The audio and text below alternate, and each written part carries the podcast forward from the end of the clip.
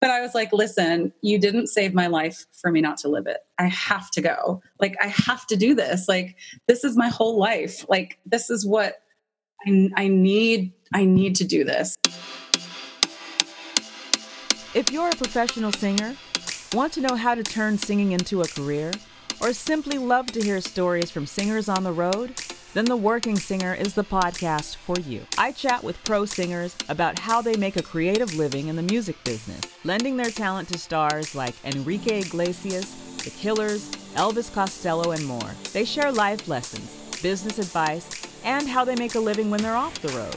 We'll also discuss vocal health, technique, performance, coaching, and pretty much all things vocal. Elevate your approach to your singing career, get enlightened about what the pros do, and be inspired with new ideas that you can make your own. My name is Jamila Ford, and this is the Working Singer Podcast.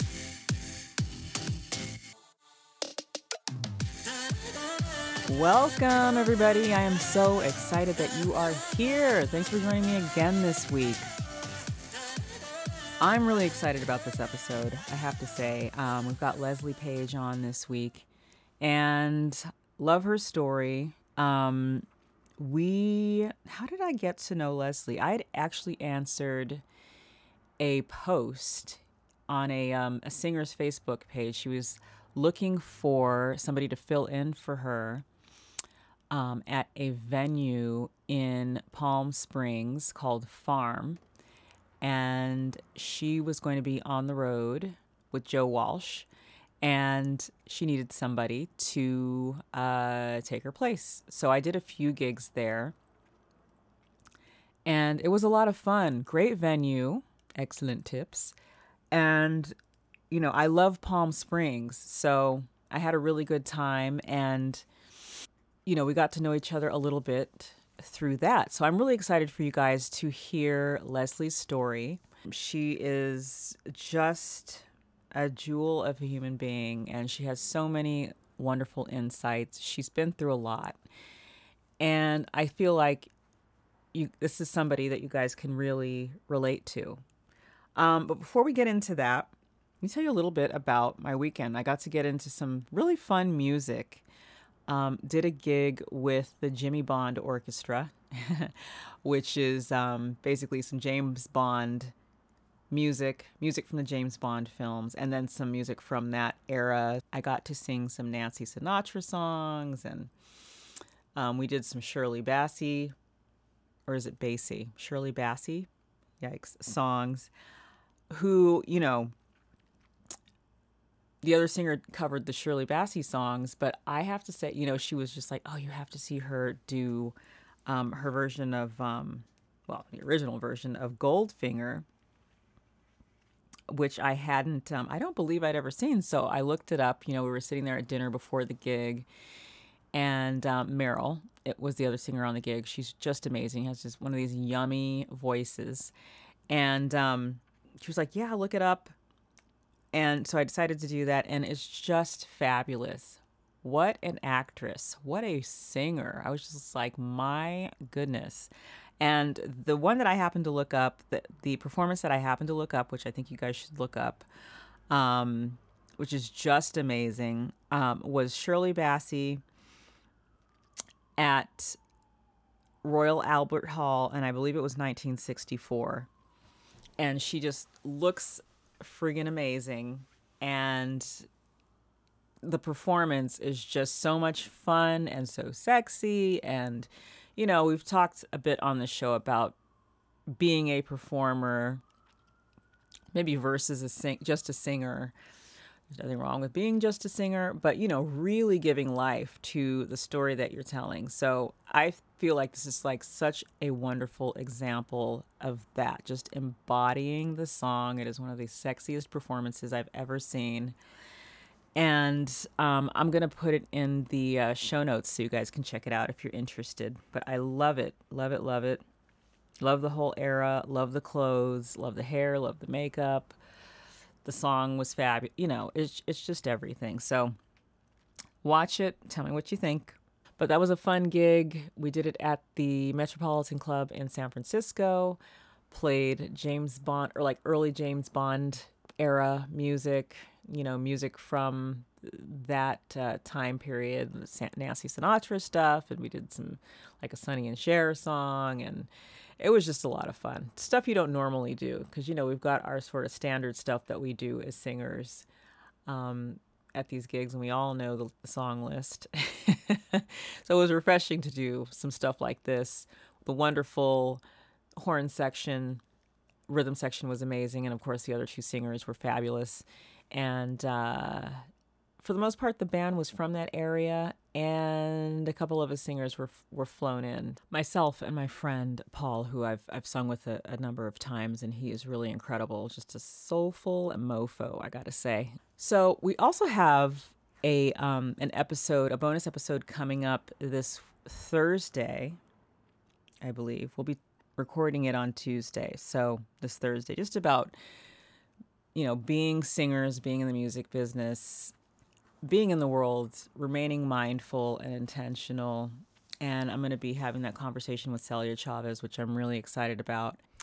You know, really just going to be shooting the breeze. And I think I'm going to make a I'm going to make a list of things that I'd like to address, you know, that have come up within our group and you know, before you join the group, there are a list of questions that you generally answer um, before I I press the approval button, and I, I, usually read those and I take a note of of what kinds of things you guys are concerned with, and a lot of it is um, some of it is some health issues, and and you know if you noticed, I've had a couple of singers on, um, including Leslie today, um, and Valerie Gilio a few weeks ago, who have had some serious health challenges come up um, but also, you know, there is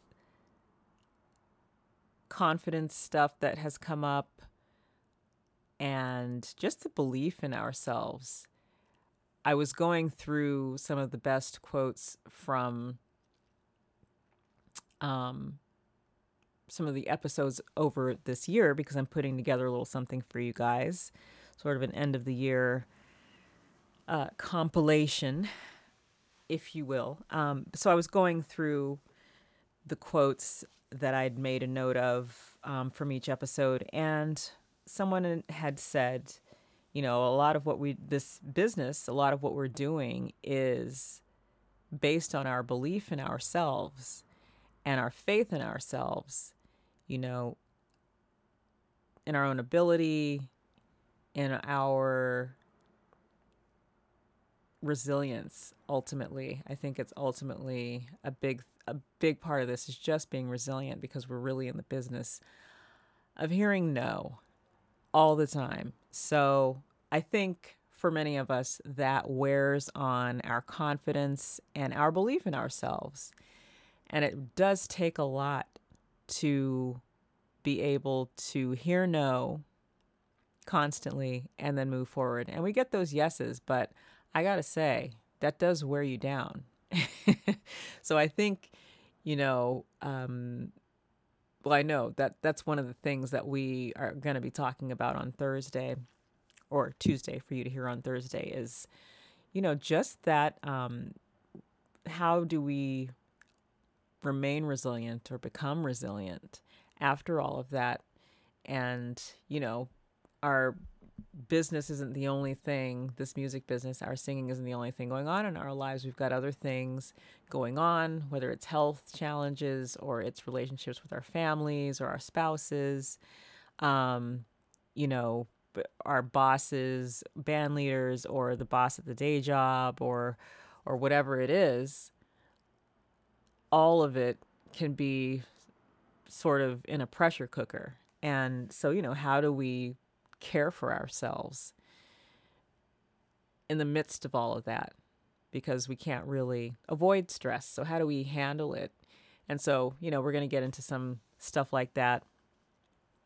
Um, but I I have fun talking about stuff like that, and I hope that you guys um, and it's just important to do. And you know, neither of us are psychiatrists or psychologists or anything like that, but um, you know, Celia is certainly one of my wiser friends.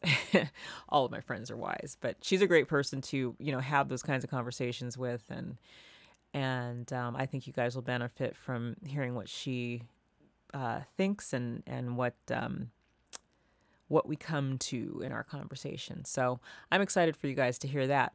Um, so that's what's coming up, and um, I'm going to give some more updates after the um, after the interview because we've got some events coming up. So I want to give you details and all of that. Um, but we've got Leslie Page on today, and I am excited about that. Um, you guys are really going to enjoy this. Uh, Leslie has sung back up for various people, including, um, including Joe Walsh, who you know has really been a um, a good friend to her, and I think it's a beautiful thing when that can happen with somebody that uh, you work for. He and and his and his lovely wife have. Uh, really uh, shown great care, and, and I think that's a beautiful thing. But, you know, we talk about Leslie's sort of a transformational experience that she had battling leukemia. So we get into that and really how that helped her to heal some wounds with her, her family, which is such a miraculous thing. You know, it's really one of those situations where the illness, you know, we want to heal the illness, but then there's also the ways in which the illness can heal you and heal certain things about your life. So I think this is an amazing conversation. Anyway, without further ado, the amazing Leslie Page. Leslie, welcome. Thank you so much for joining us today. I'm really excited to have you on. Oh, thank you for having me. It's my pleasure. Yeah. Um, so we'll get right into it. Um, where are you from? Where'd you grow up? Uh, I grew up in uh, Orange County, um, in Irvine, mm-hmm. actually. Um, yeah, I, I, was born in Georgia in a little military base yeah. uh, in Hinesville, but um, I was born in July, so my mom was very miserable in the Georgia weather, yeah. Um, being pregnant in oh, the summertime on a military base in one of those Cracker Jack box houses. Oh, man. Um, and uh, then we moved out to um, San Diego in Ramona, East San Diego County, uh, to my grandparents until I was about two, and then we moved out to Irvine. Mm. And I lived there. I grew up there and lived there until I was about 22. So I lived in the same apartment for 22, 22 years, 20 years. Wow. Yeah. What was life like growing up? I had a very interesting life, actually. Um, my parents divorced when I was a baby, which is why we ended up in uh, San Diego. Mm. Um, wasn't really around. He wasn't really around. So it was basically just me and my mom. Mm. And um, she had had some experiences before I was born where she, it prompted her to be very overprotective of me. Mm. So she actually, uh, because, you know, my dad wasn't paying child support or anything like that at the time. Um, so we went on welfare. Mm until I was able to go into kindergarten because she didn't trust anybody to take care of me. Mm. So she wanted to make sure I was safe. And so it was me and her in a little HUD housing apartment in Irvine, California. Mm. And that was a total God thing. You know, she prayed about it and, you know, there were a few different options, but she was really looking at Irvine. That's back when it was just orange groves, mm. orange groves and ant hills. there wasn't really much of anything going on. Uh, now it's become its own little little crazy city, but um, we grew up there and it was just me and her for quite a few years. And then she started dating when I was around seven. Mm. And the second guy that she dated was a musician, he was a guitar player. Mm. And so um, uh, I was the kid in the corner of all the bars and gigs, you know, coloring in my coloring book because I was too young to stay home alone. So I was toted around to all of the gigs and sessions and things and i hated it so much i hated it i just wanted to be home but you know now i look back and i go well that's where i got all of you know a lot of my musical influence um, was just being around musicians having musicians in and out of the house all the time um, jam sessions in our living room and rehearsals and mm. equipment thrown around everywhere and but also my uh, mom's two brothers were guitar players mm. So uh, my grandmother was a singer too. Mm. Uh, she was actually friends with Kaye Ballard before Kaye Ballard was Kaye Ballard. Mm. And her name was Katie Balotta. And when they were teenagers, they'd sneak out of their house to go sing on the radio live when that was a thing. Wow. So my grandma would always sing to me, and we, you know, singing was just every part of my life. And, you know, um, with my two uncles, they're guitar players, and mm. one of them uh, was uh, very heavily involved in worship. He was the um, wor- uh, worship leader at Big Calvary in Costa Mesa, which is a big um, church mm. thing there. And a couple of my cousins are big in worship ministry and worship music. And mm. one of them actually just got a Dove Award last week. Oh, wow. It's awesome. Uh, but um, yeah, so there's just always been music in the family. I just grew up around that. But because, you know, this musician that my mom was dating was a very abusive alcoholic, mm. um, music and headphones were my refuge.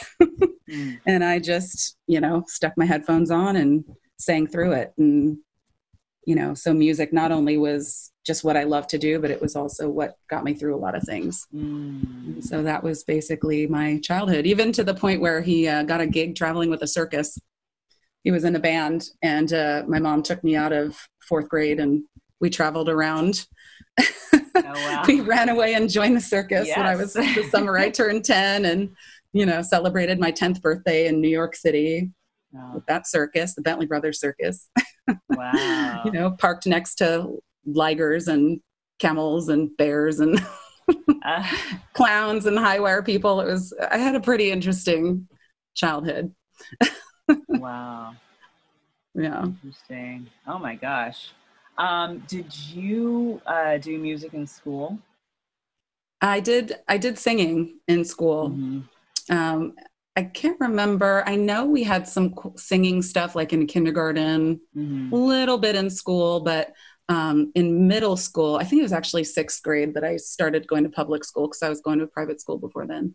Um, but the public school, I wanted to play an instrument, but we couldn't afford the deposit. Mm because we didn't have any money. So I had I had to take choir because it was free because mm. my instrument already came intact. Right. But um but you know, I think I would have done it no matter what. But yeah, I was in choir all through school and uh, middle school and high school. We did uh, classical the first half of the year, and then we did show choir the second half of the year. So my life was very much Glee before Glee came out. mm, yeah, we actually talked about having a like we should make a show about this. This would be a great TV show about this crazy life, and you know, of course, you know, 20 years later they did it, but yeah, yeah. But I was always singing in school and in uh, church and yeah, and stuff like that. So you leave uh, school, you leave high school, and then what happens?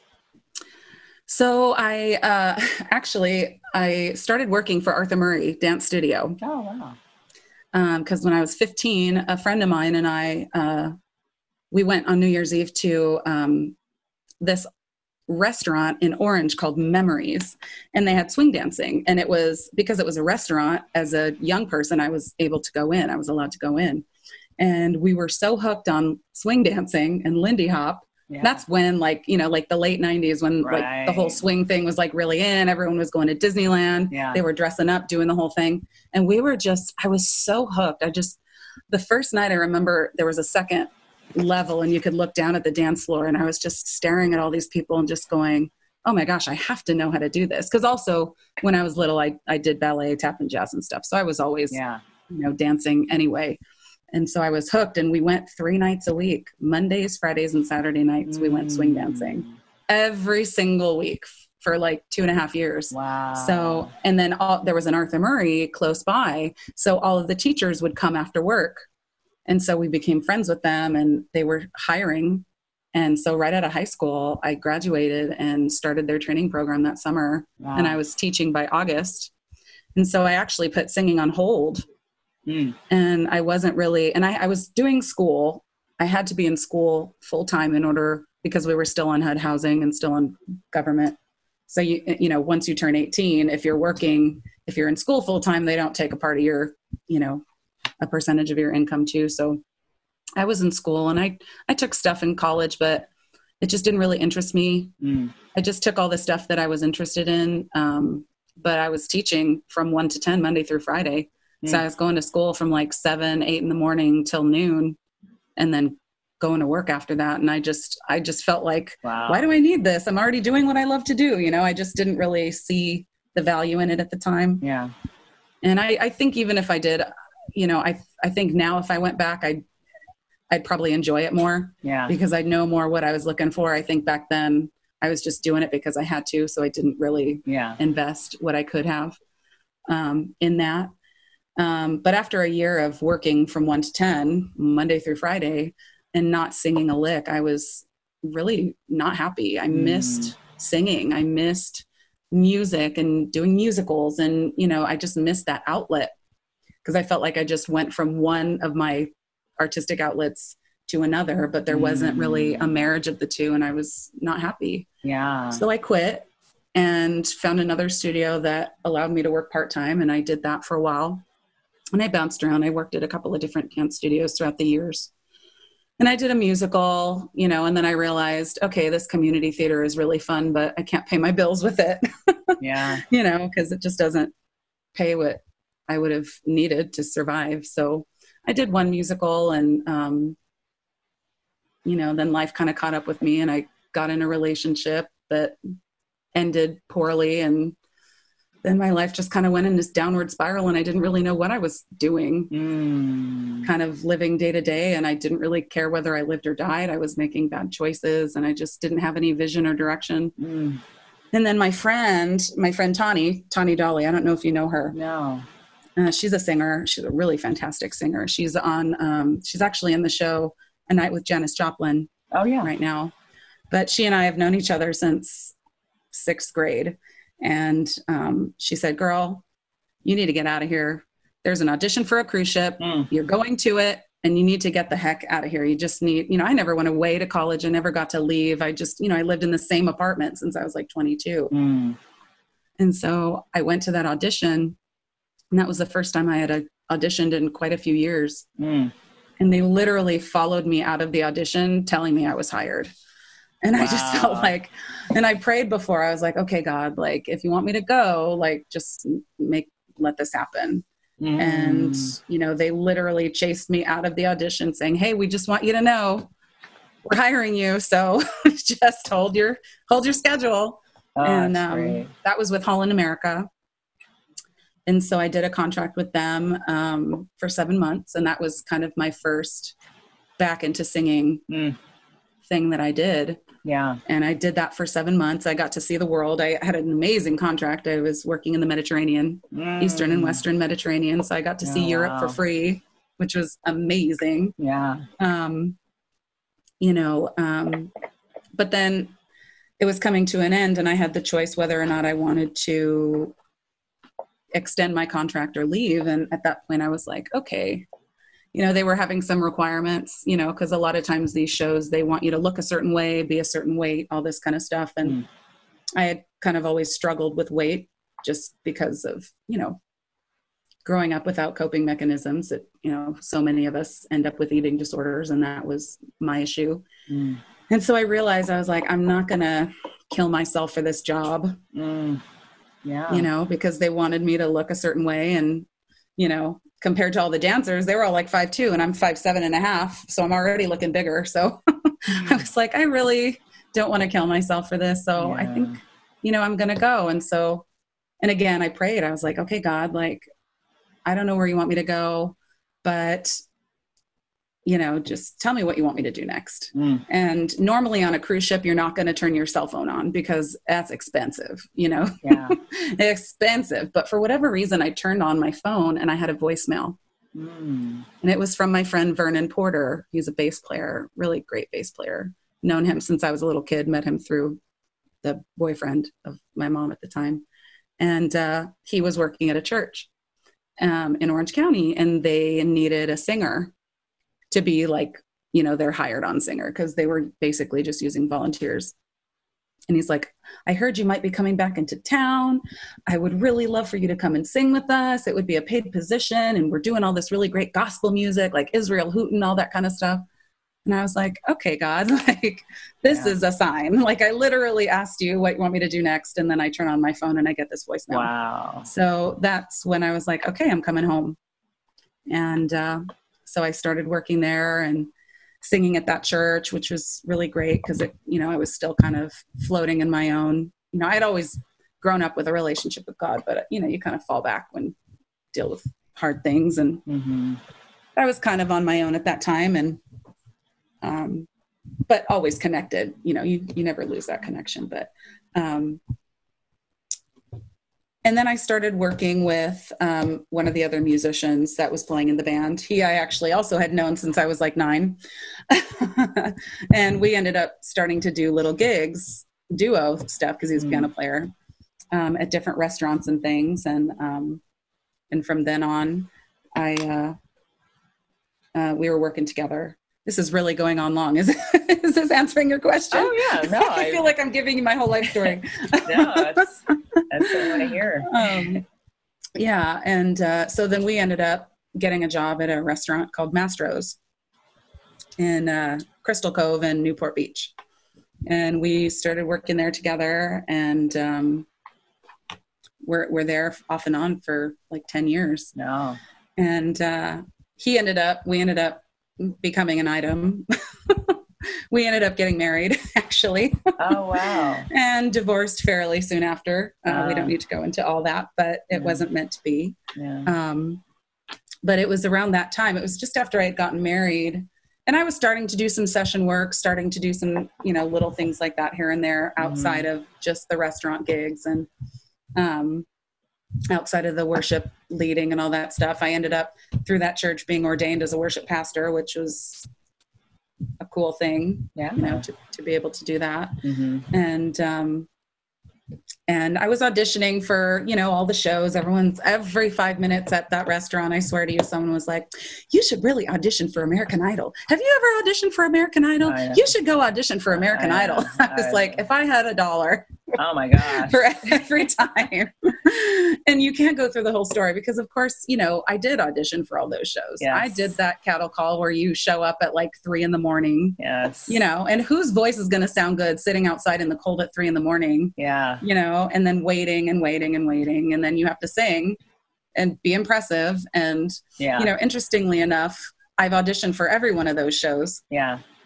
the voice x factor american idol um, and i always made it through to the executive producers mm. and then for whatever reason they decide to go in a different direction which is fine yeah you know that's just one mode of people getting where they need to go i just never really felt that was what I wanted to do, but everyone was telling me I should do it, so I did it. Yeah. Um, you know.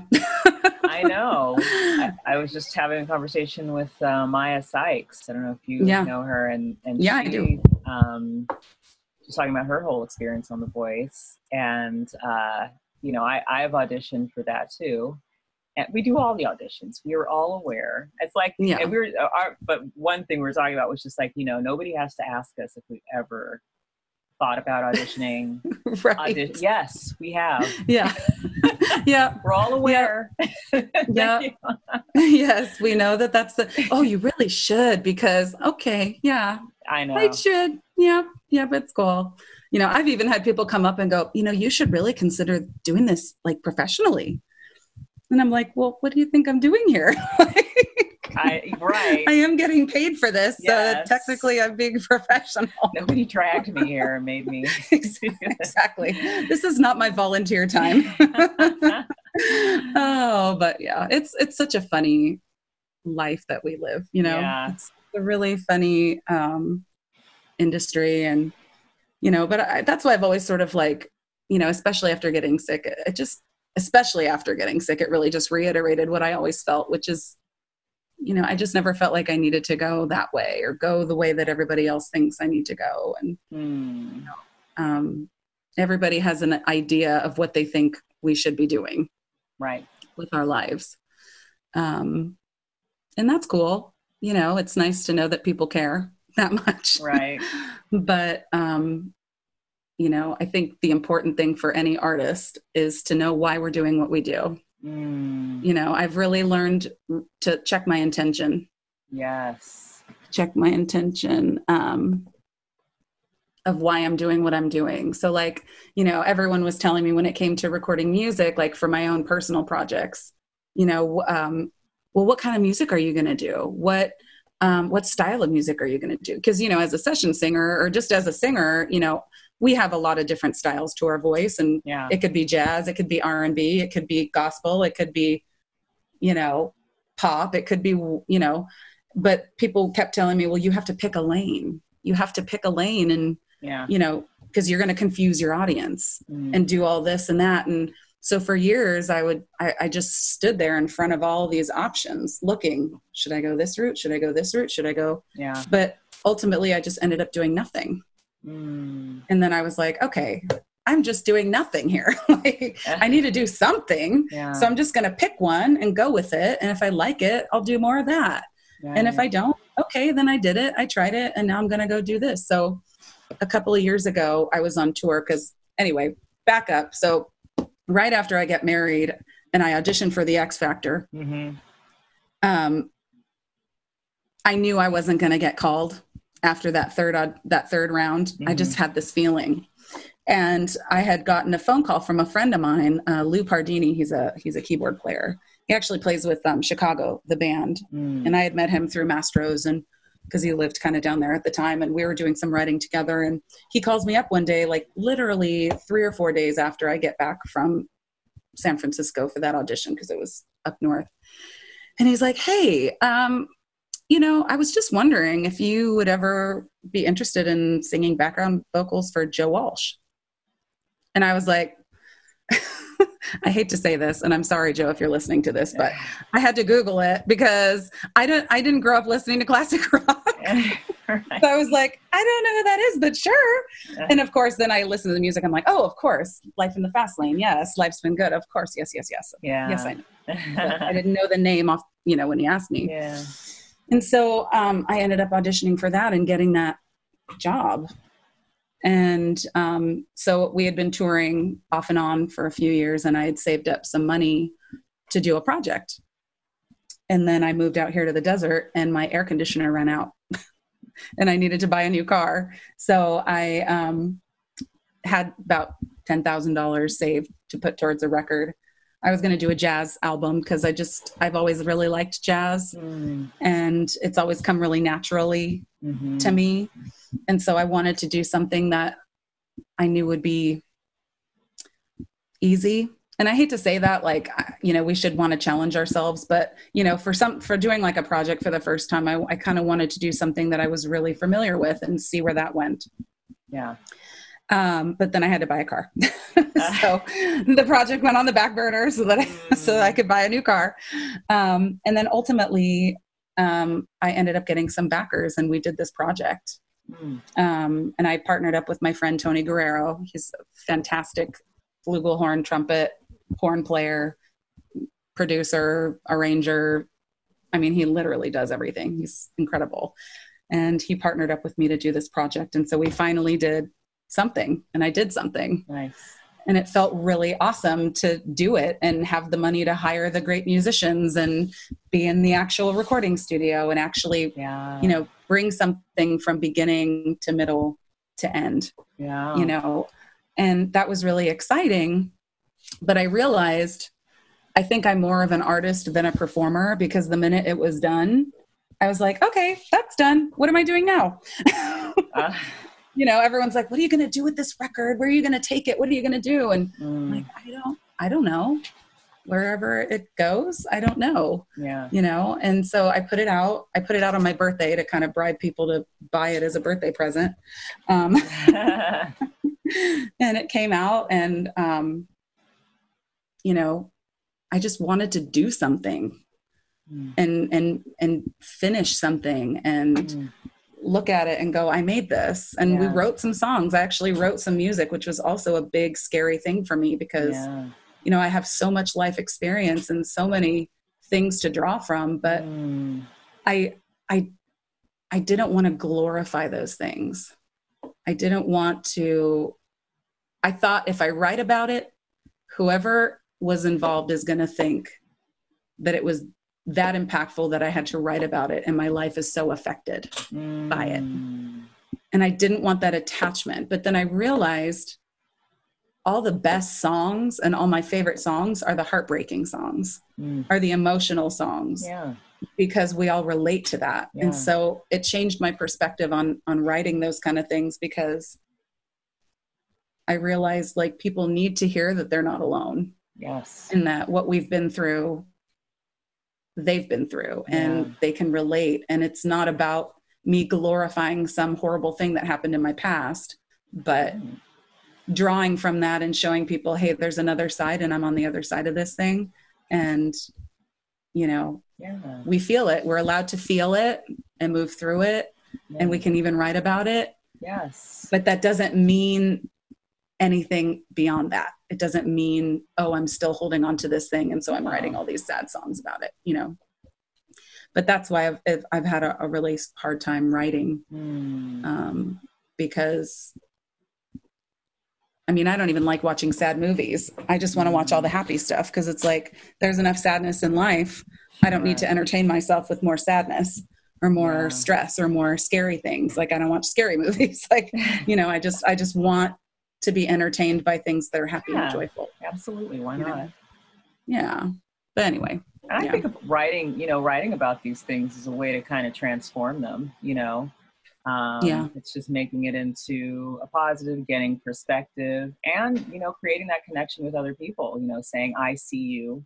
I've been through yeah. this too, and you are not alone." We always think we're alone. We're in in the midst of you know this like deep pain or or these you know terrible experiences and mm-hmm. and all that kind of thing. So I I think it's just it's a connection too. You know, yeah. to other people as well.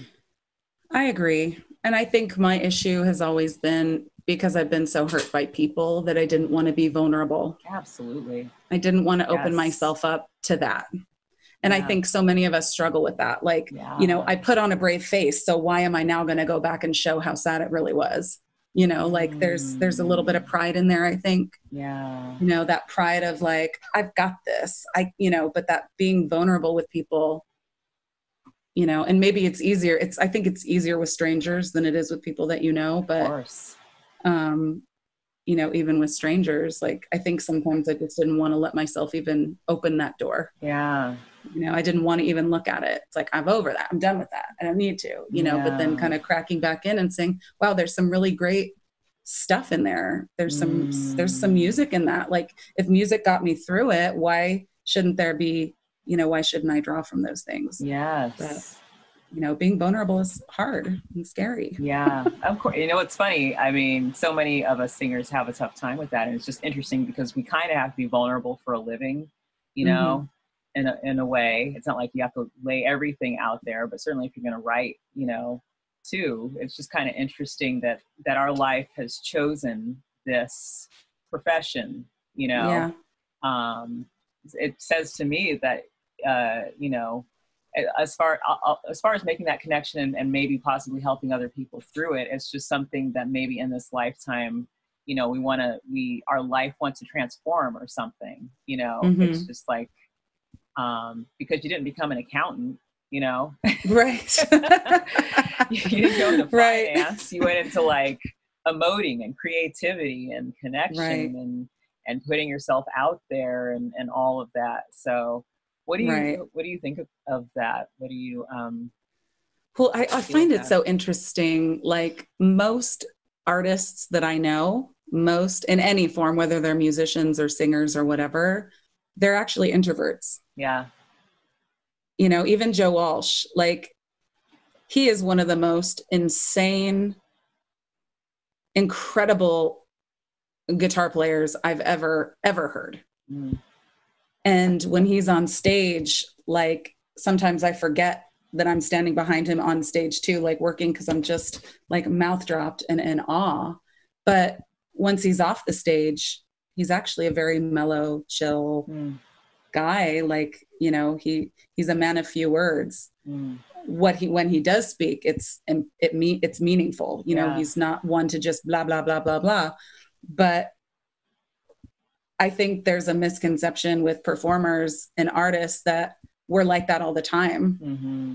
And that we need to be like that in our personal life if that's what we are in our professional life. Right. And it's really not that. It's really the opposite of that. Yeah. Um, but I tell you, like, it's really special when I'm singing one night and somebody's like crying. Mm. Like you, you can bring them to tears and like connect with somebody in a really incredible way, and everything else just disappears. Like the whole yeah. world just disappears. It's like that scene in West Side Story where Maria and Tony see each other for the first time and everything just, you know, yeah. all the other people just kind of vanish and it's just the two of them in that moment. And, mm. you know, I think it's really, it's a really cool thing that we get to do, yeah. even though sometimes it can be exhausting, you know, sometimes we need to just like be quiet for yeah a couple of hours afterwards. Like, you know, yeah and you're just giving so much all the time. Absolutely. You know?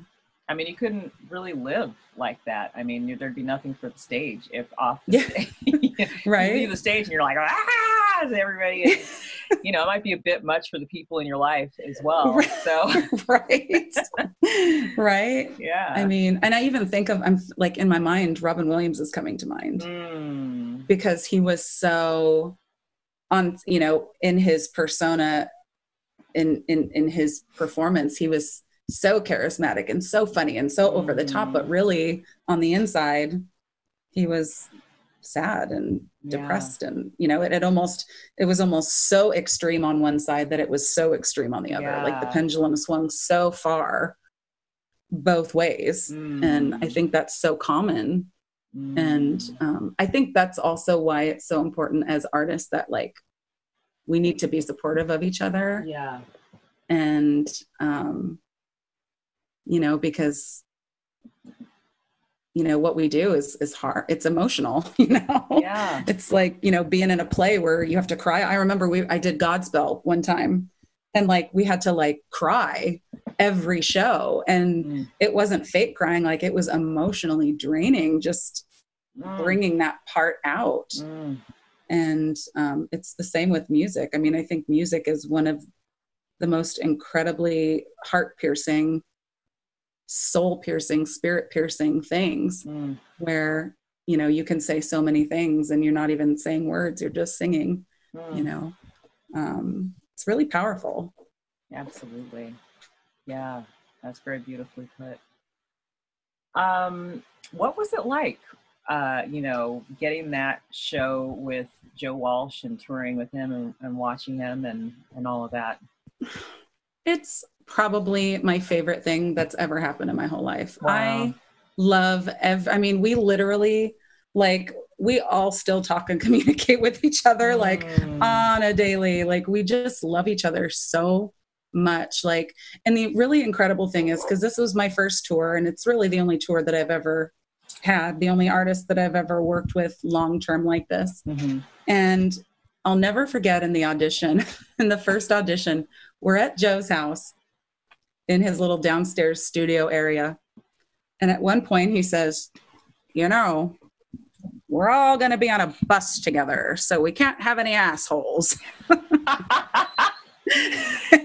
yeah. and and it, you know, it, and every single person that he chooses for his tours like you have to have the talent to get in the door obviously right. you have to know what you're doing but like really he's looking for the right personalities like yeah. the right heart of people and like literally it's a love fest like we never get sick of each other like mm. all we mm. want to do is be together mm. um i you know we i talk with you know the singers. I we sing with Wendy Wagner, yeah, um, Lois Mahalia, and um, Ricky Washington. Um, those are the singers, and then we've had a few different musicians over the years, but really we all stay in touch and we all talk. And I mean, it's it's so. I love touring, and yeah. maybe it's because you know I traveled with the circus when I was a kid, and we were mm. doing a tour day touring. So I have no problem living out of a suitcase Mm. You know, he hmm. takes such good care of us and, and it's really, it's just so much fun. Um, it doesn't feel like work at all. Like we're singing classic rock. We're singing like yeah. in the city.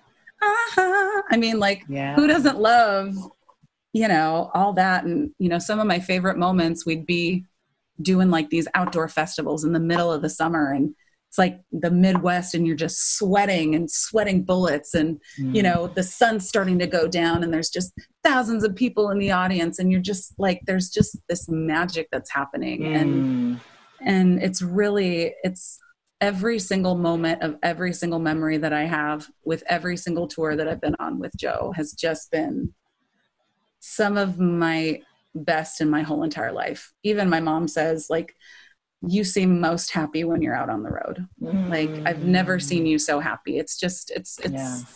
it's great.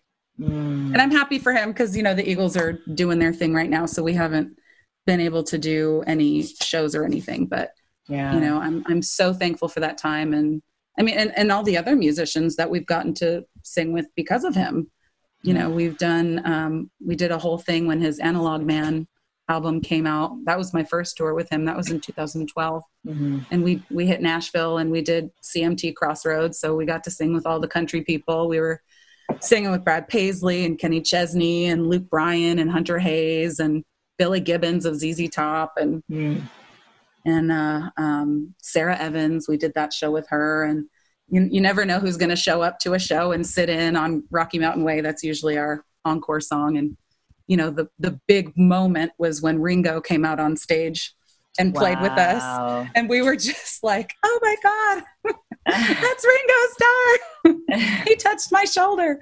but it's like no big deal because they're brothers in law. Mm. So, like, you know, it's it's just been he it's such an incredible blessing to have been a part of all of that and I would love to do more. I don't know if we will or not, but yeah, because um, the Eagles have got a lot going on in the next couple of years. But um, you know, and they're still playing and sounding amazing. Oh God, so good.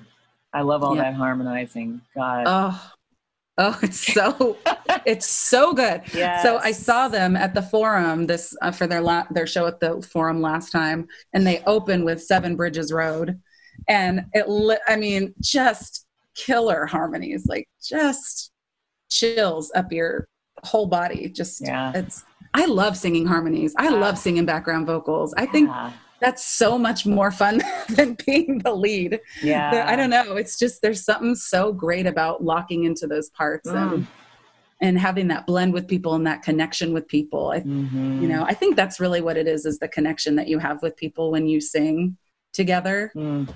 And you find that I don't know if it's just the sound waves all connecting together in a certain way that it just yeah it just feels like ugh amazing yeah just blend blend and tone just uh mashed together and it's yeah. just so awesome so mm. awesome yeah i almost think of it like as like legos coming together like some kind of completion yeah. like this is like locked in. Yeah. It's right. totally. You know? Yeah. I love that. Totally. Mm-hmm. So, what have you been doing since um, Joe Walsh? What has life been like? Well, um, in between two contracts, I um, ended up being diagnosed with leukemia. Mm. And so um, that was a major detour in my life for a minute. um, mm. And so, yeah, I, um, it was actually, we were doing a little one off, or maybe like two little one offs in New York in December with Joe. Mm-hmm. And I was not feeling super great. I was kind of under the weather and not feeling good. Yeah. And um, in January was when I ended up being diagnosed. Mm. And, um, you know, he wasn't touring at the time. So I was like, okay, that's, you know, cool. You know, I'm not like holding anything up. Um, but you know, obviously going through that, they, you know, the only cure is a bone marrow transplant. So, mm. you know, I, I ended up at UCLA, which was a total miracle. And I ended up with the best doctors at UCLA, which was another total miracle. And um, you know, I had to go through a couple of rounds of chemo just because, you know, they put your name on a registry and I don't have any full blood siblings. So mm. there was no opportunity for a transplant through family. Mm. So they just put you on a list. And um, at the time I was still leading worship at, at you know, at, at, at, a church and I was doing that kind of thing. But I mean, that litter and and singing at Mastro's Mm. too. Um, so I was just kind of doing all the other little gigs, and and I just kept getting weaker and sicker and sicker, and Mm. you know, God just kind of plucked me out of my life and put me over here in this completely foreign place.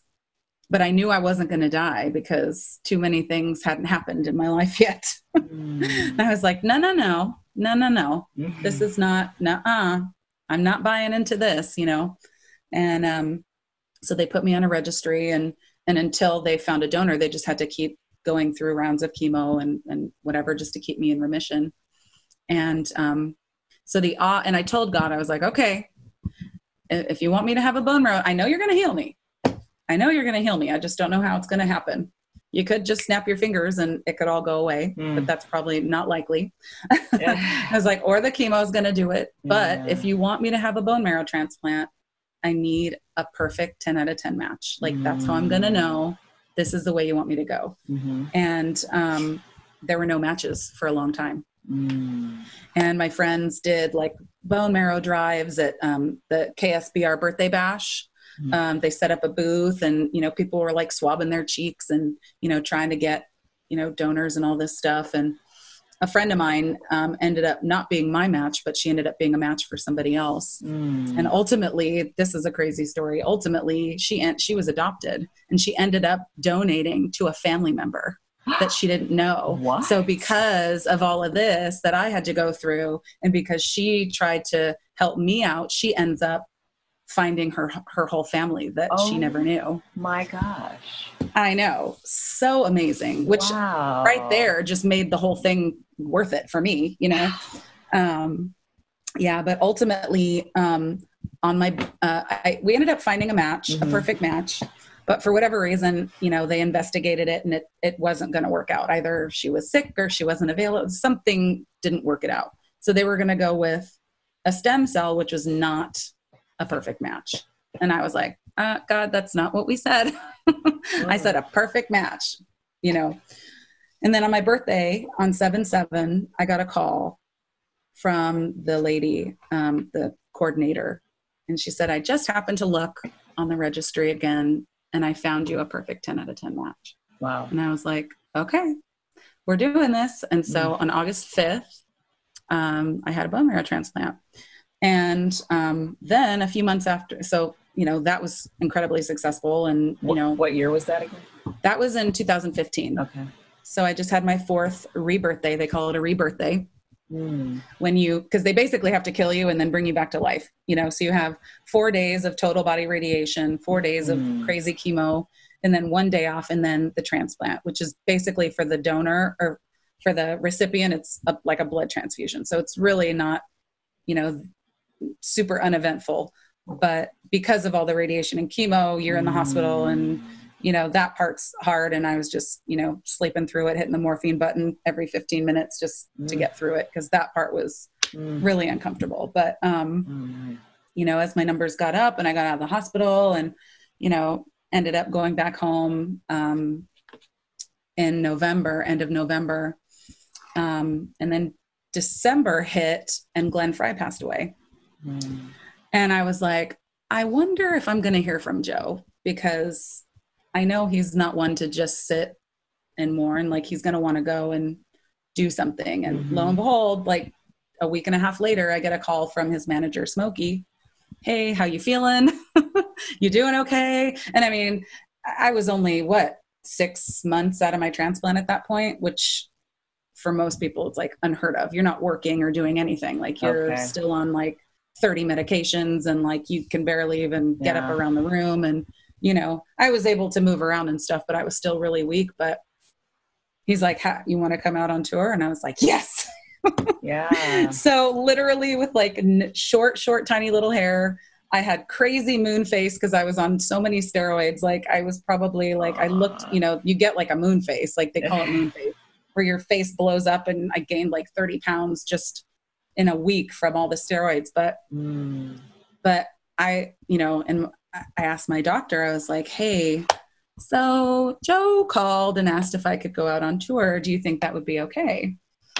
And my doctor, he was like, yeah, great. Go for it. We'll just get you all your meds that you need and you can go do your thing. Oh, thing. great. my my nurse practitioner on the other hand she's the one that's kind of been with me side by side she's Yeah. like your every gray hair i have is because of you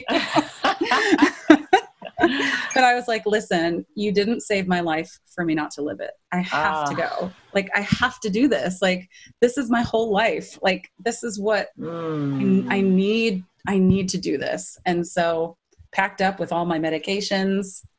I went on tour 6 months after a bone marrow transplant, wow. which is like unheard of. Most people don't even work for at least a year, a year and a half, 2 years and that's like day job, desk job stuff. Mhm. You know, we were traveling going from place to place and you know, I literally slept every moment I wasn't on stage, but I, Mm. and I, I didn't even care that I looked a wreck Mm. I was like, I don't even care. I don't even care that I have moon phase and I'm way more than I normally do. And, you know, normally insecurity would have just Mm. barreled me down, but I was just like, I don't even care. I'm just so happy to be alive and to be singing with my tour family again. And it was, you know, and, and the support that I got, you know, from, from Joe and his wife, Marjorie, like even going through the whole thing, like that she called me like every week checking in to see how I was doing, Mm. Joe's wife That's huge. and it was just it was a really incredible time so that's kind of what i was doing after Mm. after the touring with joe you know i got sick and i went through that whole thing but i made it through on the other side and and then um, i ended up moving out to the desert Mhm. to palm springs um, after that tour um, to be close to my other friend the one that owns the restaurants because she and my mom were the ones that were taking care of me through the whole thing. So Mm. they just wanted me to be close to one of them just in case something happened and yeah. someone would know how to you know take care of me. Yeah. and um and then she bought the restaurant farm hmm and um, it was just a breakfast lunch thing at the time but eventually they started doing dinner and i said well when you start doing dinner i'll i'll sing. I'll sing at your restaurant. Hmm and so i've been there ever since Mm. and uh, i've been here living out here for about three and a half years now almost four years Mm. um, but i'm still i mean even though i got that new car i've already got almost 80000 miles on it because i'm driving to la and orange county all the time but, Yeah. but yeah so and now i'm just out here and i'm working i've got four nights at the restaurant and i do Great. sessions when i can and Right. you know do i've got a lot of private events coming up which has been a great blessing and Yeah. You know learning new things i'm teaching myself how to play guitar finally Beautiful. because um you know it's it's important to know how to especially if you want to be a songwriter you got to have a vehicle to help you get this stuff out Mm. and singing always came so naturally that anything that was hard i would just get really frustrated and i would just i can't do this and i'd put it away yes. you know and um so i bought a really nice guitar hmm an ex uh, you know a nice little martin so that you know if i invested a little bit in there i'd feel more inclined to actually practice and hmm starting to get okay my strumming is a little funny but you know Yeah. you know it's okay to be really good at one thing and learn other things you know, that's another thing I've absolutely. been Absolutely. learning is we're never done yes. you know we're never done learning i take you know like the tim davis session singer classes i actually did one of those while i was going through chemo Mm. um, just because I wanted to do something. You know, I showed up with my little bald head, and my mom helped me in through the door because I could barely walk. But I just wanted to do something Mhm. to make me feel like I was not settling for what had been dealt to me, but was actually Yeah. doing what I wanted to do. And Yeah. it's always coming back to singing. Yes. You know, I love that. Yeah. Do you feel um, like there is uh, something that you transformed in, in that experience? Is there a, a, an, a Leslie pre um, all of that and a, and a Leslie after all of all of that? Oh yeah. Oh my gosh. Yeah. Yeah. So. Oh my gosh. Yeah. Um. Yes. a lot of things went down in that experience. Yeah. A lot of things went down. I mean, you know, having had issues with my mom, with all the stuff growing up, Mm-hmm. you know, and and and really becoming so independent because of all of that and really not having even though she was there, she wasn't always there, so I just didn't trust her. And then being re- literally forced to have her carry me Mm. you know, and really humbling myself to release all of my anger and resentments and really lack of respect Mm. and humble myself to allow to receive Mm. was a huge huge thing for me um it really was a very humbling time because you know i had to receive help on on so many fronts on financial fronts yeah. you know my friends threw a fundraiser for me and and raised a lot of money and i i had to receive that Mm. because i needed it you know i need i i, I didn't like to need anything from anybody i wanted to be completely independent not ever be a burden on anybody Mhm. not ev- you know and so to literally be put in a position where i had to have somebody carry me Ah, you know it changed me. And it really it healed it more than healed my relationship with my mom. It sealed my relationship with her oh my gosh. it sealed it in a really incredible way to now where like we're so close. And in regard to everything else like things that i cared about things that i worried about stressed about Mhm. are just not even on the table anymore. You know, when you're literally facing death, and I was, I mean, the type of leukemia that I had was rare in adults and more rare in women. Mm. And then I had a very special chromosome called the Philadelphia chromosome, which just bumped the production of those toxic cells into a high gear. Oh my god. And so I I used to joke, I was like, gosh, I'm not even mature enough to get adult cancer. like, you know, like, you know, and I just had to laugh through it. Uh, And really honestly, it just it solidified my faith in God like through that time. mhm. Like I mean, there were so many things like I knew that this was something I had to walk through Mm. and I knew that he was going to be right there by my side and he was Mm. you know the things that he lined up the doors that he opened even the you know like i had three rounds of chemo i had 40 days on like 40 days of wilderness you know like even certain even getting the final um call that i had a a donor on my birthday seven seven Mm. seven's the number of completion like so many things it just really it it reiterated my faith in a way that will never be shaken Mm. it was incredible and and then it just it changed my whole perspective on especially my intentions like i've really been checking my intentions like why am i doing this Mm. doing Yes. this because I'm looking for some sort of approval? Mm. Is this triggering some sort of one of my abandonment issues or my rejection issues or you know whatever it is it's really it it has completely changed all of my priorities Mm. and really f- it's freed me honestly it's it's brought a lot of freedom because i think we're so bound to the expectations of this world and especially the expectations of this industry Mm. and what people expect of us and what people expect of themselves and expect of their career and expect of this and expect of that there's so many expectations Mhm.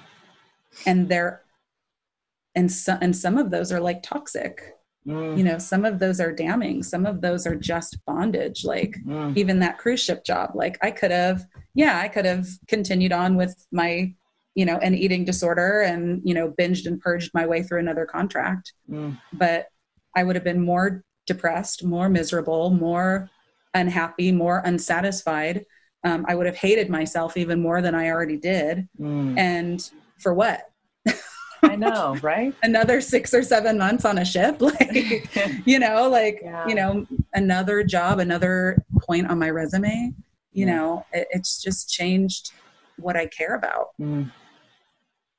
you know and it's really freed me because now i i feel like i don't need to do things because i'm not lining up with the world Mm. i'm just lining up with my heart and god's heart and what do i want my life to be at the end Mm. like do i want it to have a laundry list of accomplishments or do i want to have a laundry list of people that i've impacted Mm. of hearts that i've touched of Yes. moments that I've had with people. You know, those are the things at the end of our life that we actually get to carry with us.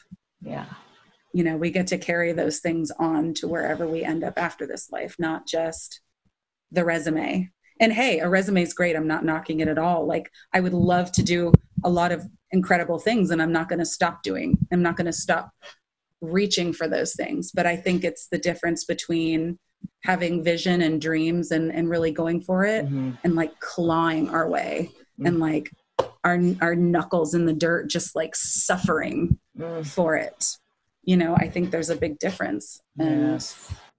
you know i think at the end of the day like even when it comes to artists like i think i've really sort of defined myself more as an artist than a entertainer Mm. because like i think about you know picasso or monet like did they paint what they painted for the audience they were expecting it to see you know am i singing for an audience that i think they need to hear this particular thing so i'm going to sing these things so that these people hear me Mm. or do i just sing what i need to sing because i need to sing it Mm. and then the people that need to hear it will show up Yeah. the people that needed to see that artwork will seek it out you know um, it's just given you know that going through all that has really just changed my whole perspective on the drive Mm. of why i'm doing what i'm doing you know and Yes. It's freedom it really it's i'm think i'm sitting here going like wow like as i'm saying this i'm, I'm going wow really like it's it's really freedom because i was in so much bondage for so long Mm. you know the fear of rejection the fear of abandonment the fear of you know i need to do all these things so everybody likes me Ah. yeah. you know Yes. because wh- who am i if nobody likes me who am i if nobody hears me well you know i figured out the who i am without all that Mm. Oh You my gosh. Yeah. That's such a huge. That is so huge. hmm That is so huge. The you know Yeah. the parent stuff. The I mean our parents just you know they're so important to us. Um, you know I've had my own stuff to work through, and you can get a perspective on them as human beings and on yourself as this person who came through them, but you know isn't them and their decisions aren't you know all weren't really about you you know in a way at Mhm. least that's what i you know had to come to with with my own stuff it's it's such a tough thing i think to come to and then like look at your look at yourself and look at your life uh separate sort of Mhm. there is that there is connection there is you know all of the things that we believe in but then there is just you know what's my purpose and what's my impact going to be you know? Right. and why did all of this happen? And who Mhm. did it need to make me into so that i could contribute in this way? Yeah you know? Yeah it's it's funny. I actually i say this a lot but i, I stopped asking why Mm, a long time ago. Yes. Because ultimately when we get on the other side we're going to see why oh god. Like even with the stuff you know growing up with with and, and the musician his name was prince not the artist formerly known as but his name was prince robinson. He was a guitar player. Mm, and i used i cried myself to sleep every night praying to god why? Why is this guy here? Why why why why won't he leave? Like he literally wouldn't leave you know for like eight years nine years. He was just there. Mm, and ultimately, though, as I grew up later and I was in a relationship that was toxic, mm, and I was able to recognize, oh, this guy is like this guy. oh my gosh. And I was able to walk away Mm, because I had gone through what I had already gone through. I wasn't going to do it again. Mm, you know and and i saw in that moment that's why i went through this. And then you know going through what i went through over here. And then i get on the other side and i go oh that's why i went through this you know mhm. and and it's just goes to show like all things work together for good yeah you know and there's another scripture that i lean on it says what satan meant for, for evil god means for good Mm. and like you know taking all of those things and understanding you know, I stopped asking why and I started asking when. I don't need to know why this is happening. I just need to know when it's over. so I have something to look forward to. yes, I love it. Give that. me the perseverance to get through because when you're going through hell, don't stop, right? like, You just got to keep walking. Keep going. You know? Yeah. Yeah. Yeah. I love it. What would your, you know, we've had, I've come across so many singers, uh, you know, who have um, struggled with illness. You know, we recently had Valerie Gilio on who had had a stroke.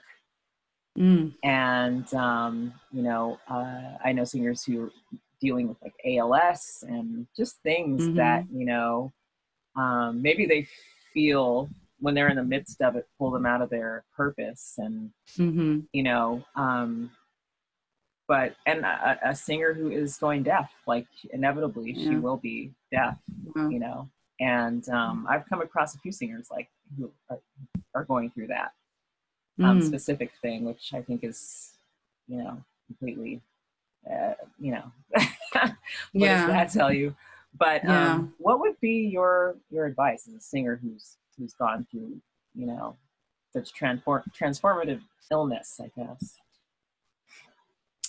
Well, I mean, my number one is God. mm-hmm.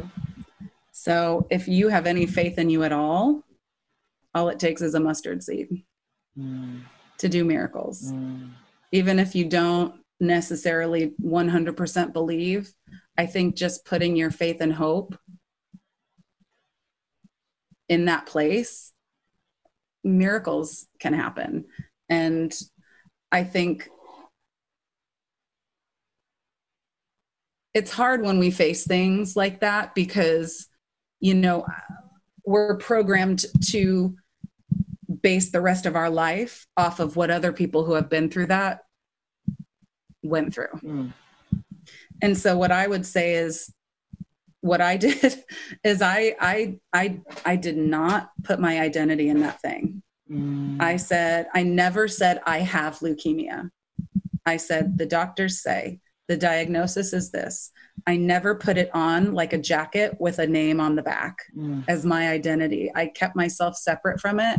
And I just said, okay, this is something I'm going through. Mm. And I said, and I even, because, you know, that whole time I felt no inspiration to sing, not one note. I would try and I would just be like, ugh, I don't even want to right now. The only thing I could sing was I sang along to a Dairy Queen commercial. And it was like, I'm a fan of DQ. I'm a fan of DQ bakes, bakes, DQ. You know, it was so stupid. But, and I just thought, okay, like I may never sing again. Mm, That may be what it is. I mean, especially after my transplant, I, I took a voice lesson just to, you know, get my feet wet again. And I literally sounded like my 80 year old grandmother. Like I had no control mm, no vibrato like my vibrato was just all over the map. Mm, i it was just and i my mom was sitting outside and she was like oh my gosh like oh my gosh like sh- will she ever be able to sing again? Mm, and ultimately yes. You know i think nothing until we're off this planet can keep us from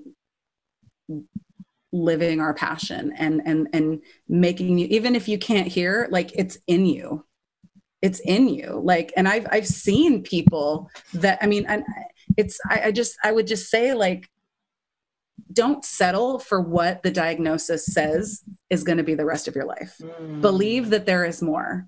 I think the fact that I just chose not to believe what the doctors were going to say. Mm, I chose not to believe it. I still walked it out. I still did everything that they told me to do. yeah.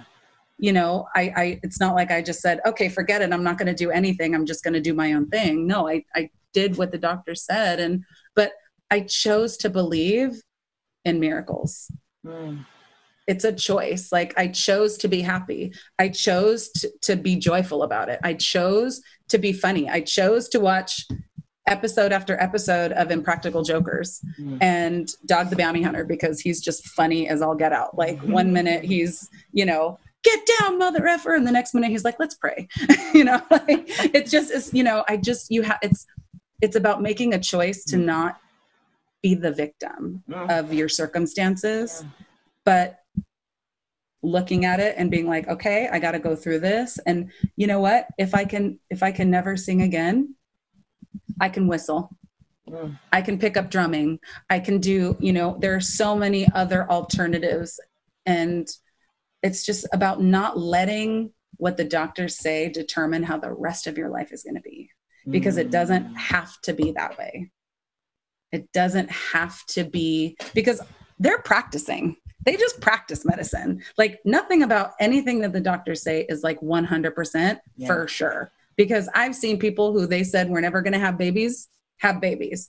I've seen people that have said they're never going to walk again walk again. I've seen people that said they're never going to see again have vision. I've seen people that say they were never going to be able to hear have be able to hear you know Mm. it's and and i would just say like just keep fighting against those things and saying no i'm going to believe for more than that i'm going to believe for Mm. more than that i'm going to believe for more than that because why not Yeah, what's the alternative? Settling? Yeah. okay. You know it's it's it, we have we have choices in this life. Mm. and i always try my very best to choose life to choose joy to choose hope to choose faith to choose the unimaginable. Mm. because you know for a long time people thought the world was flat for a long mm. time people thought that you know lightning couldn't be harnessed and we couldn't have electricity you know there are so many incredible things that have happened because we just believe for more and so that's what i would say is just reach outside of what the world says and believe for something extraordinary because it is possible Oh my gosh. So beautifully put. So beautifully put. Thank you. Yeah. Thank Love you that. yeah Oh, okay. Thank you for that. My gosh. Preach, honey. I know. Preach. I love it. let me get off my soapbox oh, hold on no. my gosh. That's so inspiring. I'm like so moved by that. Um, Oh. Where could we find you online? Um, so uh, my album Heart Songs is on Amazon, iTunes, Spotify. It's pretty much on all the things. And that's the project that I just came out with with um, Tony Guerrero. Nice. And I had a really incredible band. I had um, Dave Enos on bass, um, Steve DiStanislao on drums, uh, Will Brahm on guitar, oh, it's great. Bill Cantos on um, piano.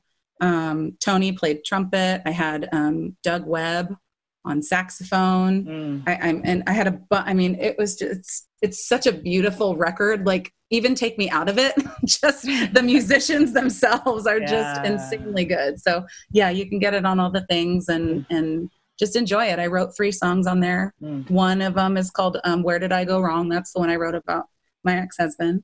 Mm. Um, I wrote another one uh, with Tony called um, "I'm Fine with Romance." Mm. and um, that's kind of just a fun little ditty about like you know you know i can be strong and independent but you could still pay for my meal that's cool like you could still you know put a little jacket on me if i'm cold you know like Yeah. and you know just kind of finding the balance between you know um, feminism and and letting a man be a man too you know Mm. um, and uh, and then the third one I wrote with Tony is called Another Rainy Day, and they're all kind of in that same jazzy vein, you know. Mm. So they're like new songs, but they sound old, which is kind of fun. Mm. Um, and then the rest are just songs that you know speak to my heart. That's why the album's called Heart Songs. Love And it. so some of them are happy, some of them are sad, some of them are, you know, little of this and a little of that. But um, Mm. it's a fun record. Yeah. Beautiful. Oh, and what's your website? Uh, my website is um, lesliepagemusic.com. Um, it does not have a calendar on it. I am very behind on all of those things because I am terrible with self promotion and the business aspect of my entire life, but I'm working on it. Um, I do post on Facebook too, so um, you can find me on um, Leslie Page Music on Facebook, and um, I try to update things as much as possible. But again, I'm really bad at it. Slap me on the wrist but um but yeah um those are all the things that you can find me on right now and Beautiful. Yeah Great. Well, thank you again so much for just your candidness and, you know, just being you. This was beautiful, really wonderful. Thank, Thank you. you. Thanks for having me. All right, guys, how much did you enjoy that? I really did. I'm so glad I got to talk to Leslie. So let's get into the singing lessons. Number one, the important thing for any artist to know is why we're doing what we do. Number two, nothing until we're off this planet can keep us from living our passion. Number three, don't settle for what the diagnosis says is going to be the rest of your life. Mm, amen. Number four, there are so many incredible things that have happened because we just believe for more. Reach outside of what the world says and believe for something extraordinary because it is possible. Absolutely, truly, you guys. I love that so much. This is some of the greatest advice. And for show notes and everything that we talked about, any links we discussed on the show, please go to theworkingsingerpodcast.com and you can find all of that there. So let's do a quick listener shout out to Lisa M, who messaged me on Facebook. She says, Hey girl, I just want to thank you again for being such an amazing resource and singer in this community. Your podcast has been so impactful for me. I appreciate you and all you are doing so much. Thank you. Uh, thank you, Lisa. I really do appreciate that. Really and truly, you have no idea. I do have those moments, and that could have been, I think that was one of those moments where I'm just like, oh my gosh, what am I doing? What's happening? What's going on with my life?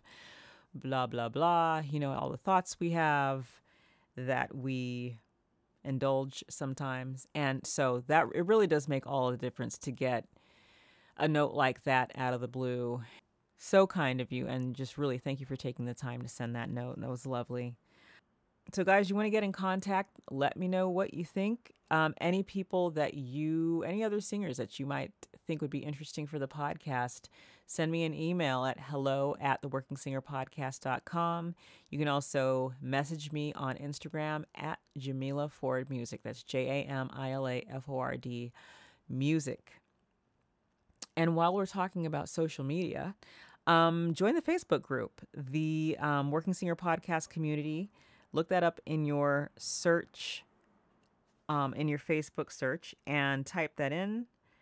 Ask uh, to be approved. I'll answer the questions because it really does help me to get you uh, get to know you better, and I will approve you.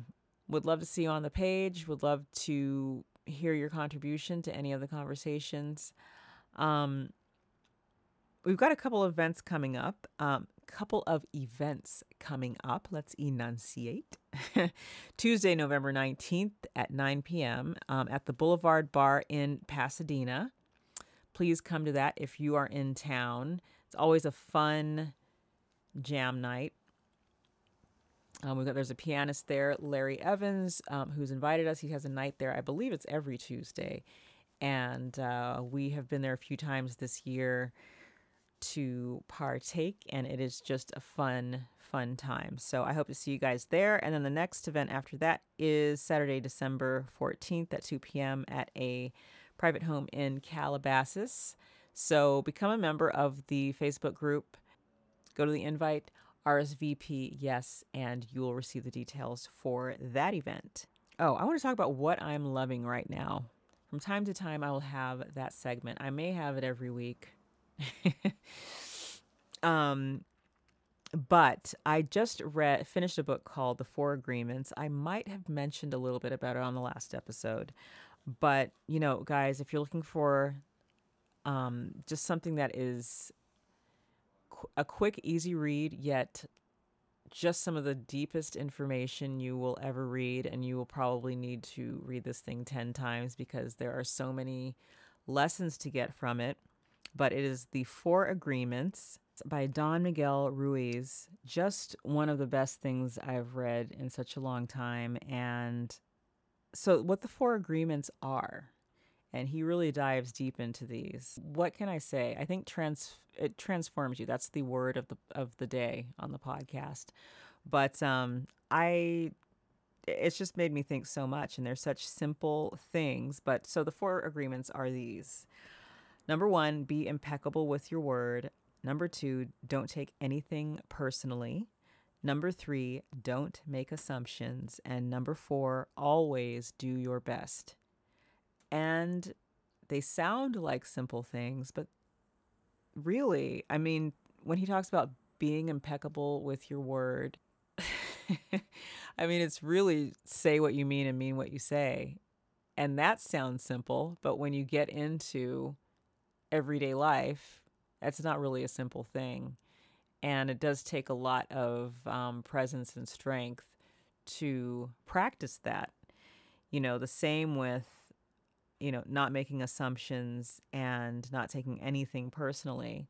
And nowhere in this book does he ever say to, that you have to do it perfectly or you're a giant failure. You know, he does acknowledge like how tough it is. And that's why he says always do your best, um, which I think is just some of the best advice. But definitely on the don't make assumptions section, which is basically don't gossip. that's a, that's um, that's a tough one because you know sometimes we like to get together and gossip. Let's be honest, honest. But um, it is a it's beyond that. It is beyond that.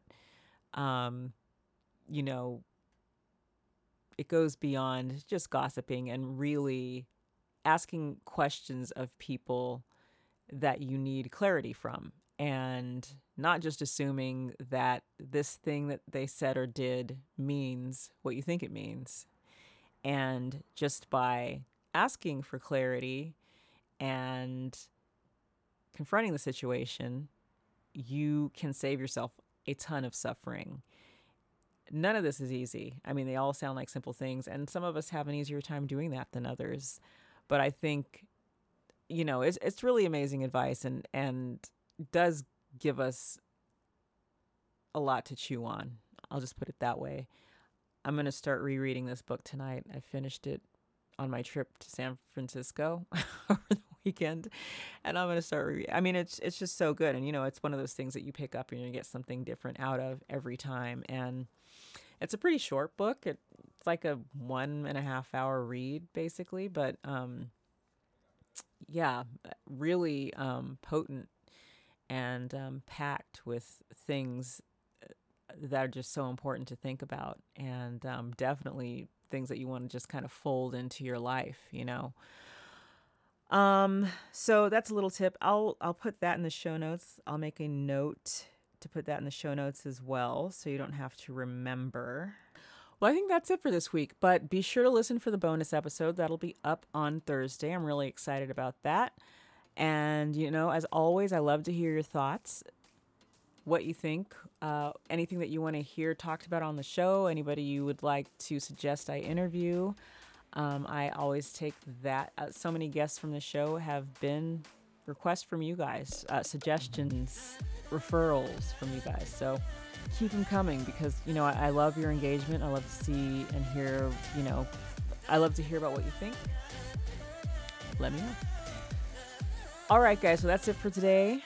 Thank you again so much for listening. I do love you. I appreciate you, and I will talk to you again soon.